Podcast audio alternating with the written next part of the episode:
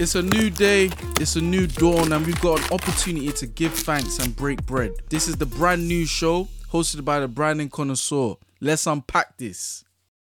Let me introduce myself. You're listening to the Genesis, the pilot, the first episode. Some of you already know me as Ajayi three sixty, but my name is Emmanuel Adedolapo Adegoke Oluwafumilade Ajayi. You see, Emmanuel means God is with us. When two or three are gathered, God is with us. Adedolapo means crown mixed with wealth. So you know when I got the bust down, I'm in good health. Adegoke means king or crown has ascended. So you know I'm going to rise to collect my crown very soon. Oluwafumilade means God gave me a crown. So you know I'm a prince that will turn into a king. Yeah? So with all these meanings, it makes me wonder, why wasn't I born into royalty? Get me? Lizzie, shout me. But yeah, um, let me tell you about how I became the branding connoisseur. Um, I just wanted to say a big shout out as well to all the women doing their thing. A lot of women are very on point when it comes to their branding. So if that is you, big up to you. So yeah, um, I came from a background of creativity. From a young age, I've been drawing, painting, sculpting, designing, photographing, and filming, you name it. Like, expressing myself in a visual way was something that was very important to me growing up. I spent a majority of my education studying fine art, graphic design, and media studies. These subjects laid the foundation for my current skill set today. I ended up studying graphic design at Coventry University when I found out I didn't have to study for an exam because I really hated doing exams in school. So that was something that was very, very good for me at the time. So fast forward on to twenty eighteen, I graduated from university with a sort of confidence you only get when you have a fresh trim. I was literally glowing. I started freelancing, doing all sorts of work from event flyers to logos and photo shoots. I was really working my MacBook and camera. I ended up making the bulk of my income from logo design, so this kind of demotivated me from doing any work with my camera outside the comfort of my home. After all, there's rice at home. So I doubted, I doubled down, sorry, I doubled down on the logo design service, and I tried to like streamline the design process. And I found giving my, I found myself giving business advice for what should have been a simple logo design service. So I wanted to know if this was something effective I should continue. So I looked into it on Google, and it led me into a rabbit hole that is the branding and brand strategy. My eyes were literally open to a whole new world. It was like a eureka moment. So whether you're running a small business, starting a new business, or you own a huge company, for example, branding ensures the best suited experience, story, and emotion around your brand name to optimize its presence and conversion in its target market. You see, branding can be the difference between success and failure. It all depends on how well it's executed. It's an area that isn't really given much thought after the logo design is done. And it's a shame because it's, it's as critical to the business as the business plan itself. But don't get it twisted.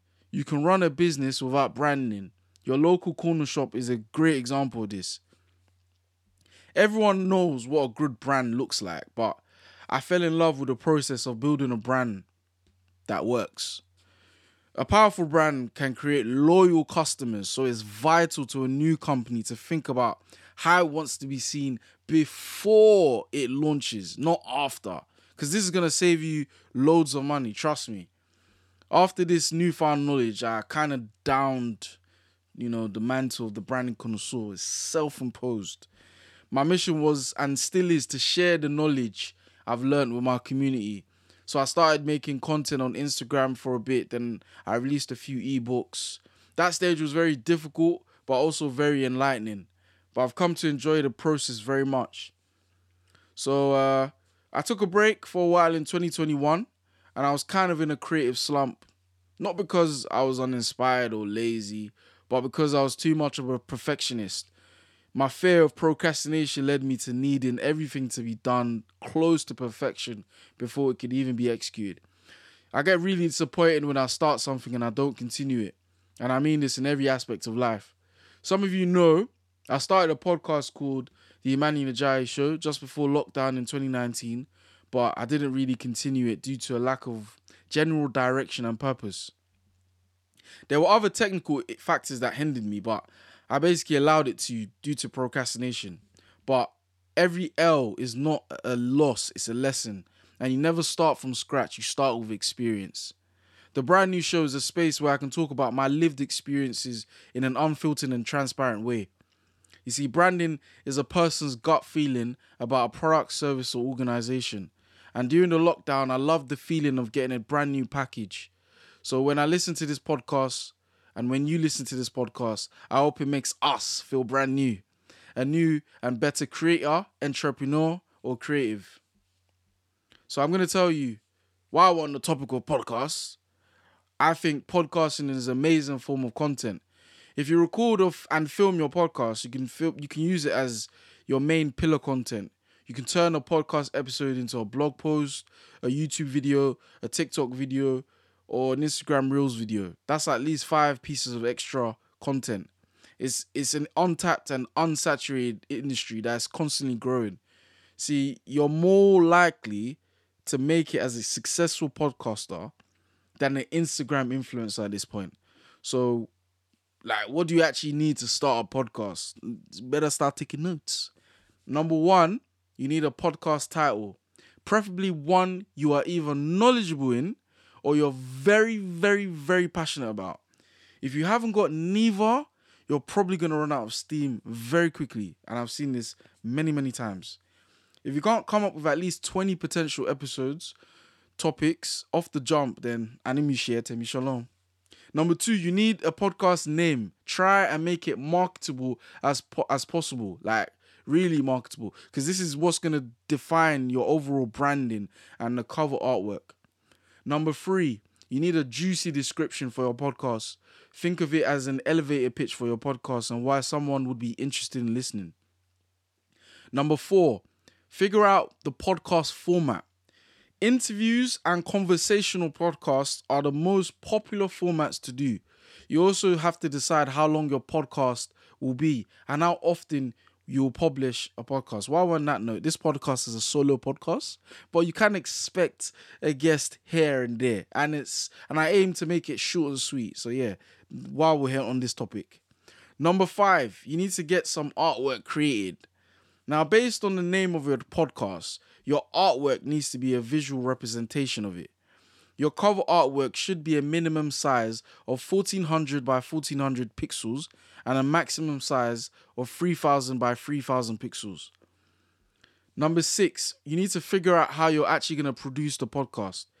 Will you produce, I mean, produce, uh, am I tapped? Will you purchase your own gear and e- equipment, or will you go to a studio? These days, there are loads of independent podcast rec- recording studios, especially commercial spaces like Pirate Studios. See, they usually charge an hourly fee for you to use the space to record.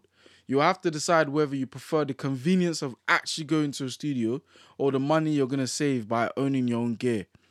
So, yeah, pick a publishing platform for your podcast. In the days of old, podcasts were uploaded to SoundCloud. Amongst the mist of D J mixes and underground music artists, but SoundCloud have fumbled the bag, so just just forget about them. But now we're in the day and age where platforms will host and publish your podcast to multiple streaming sites like Apple, Spotify, Google Podcasts, um, Deezer, whatever these other ones are, I can't remember. But yeah, platforms like Anchor, Podbean, Castos, R S S dot com, Buzzsprout, Blueberry, Transistor, and Libsyn. All of these platforms are mainly free. So yeah, I use Anchor. So if you want to start a podcast, I, I'd recommend Anchor. Number eight, record the podcast, publish, rinse, and repeat. Simple, you're done. And don't worry if it's going to sound shit, because it probably will. Like, yeah. Mine doesn't know. Mine doesn't. This sounds fantastic. Don't hate. Hate the game. Don't hate the player. No, I'm playing. But yeah, try and stay consistent, and you know, maybe one day you'll make money through advertising and sponsorships. See, consistency is, is something I really want to talk about as well, because like the only thing stopping people from executing or posting content is themselves. Like your lack of consistency is like a Windows progress bar that keeps crashing, just keep fumbling. So just remember that the only thing stopping you is you. You are your own worst enemy in this sense.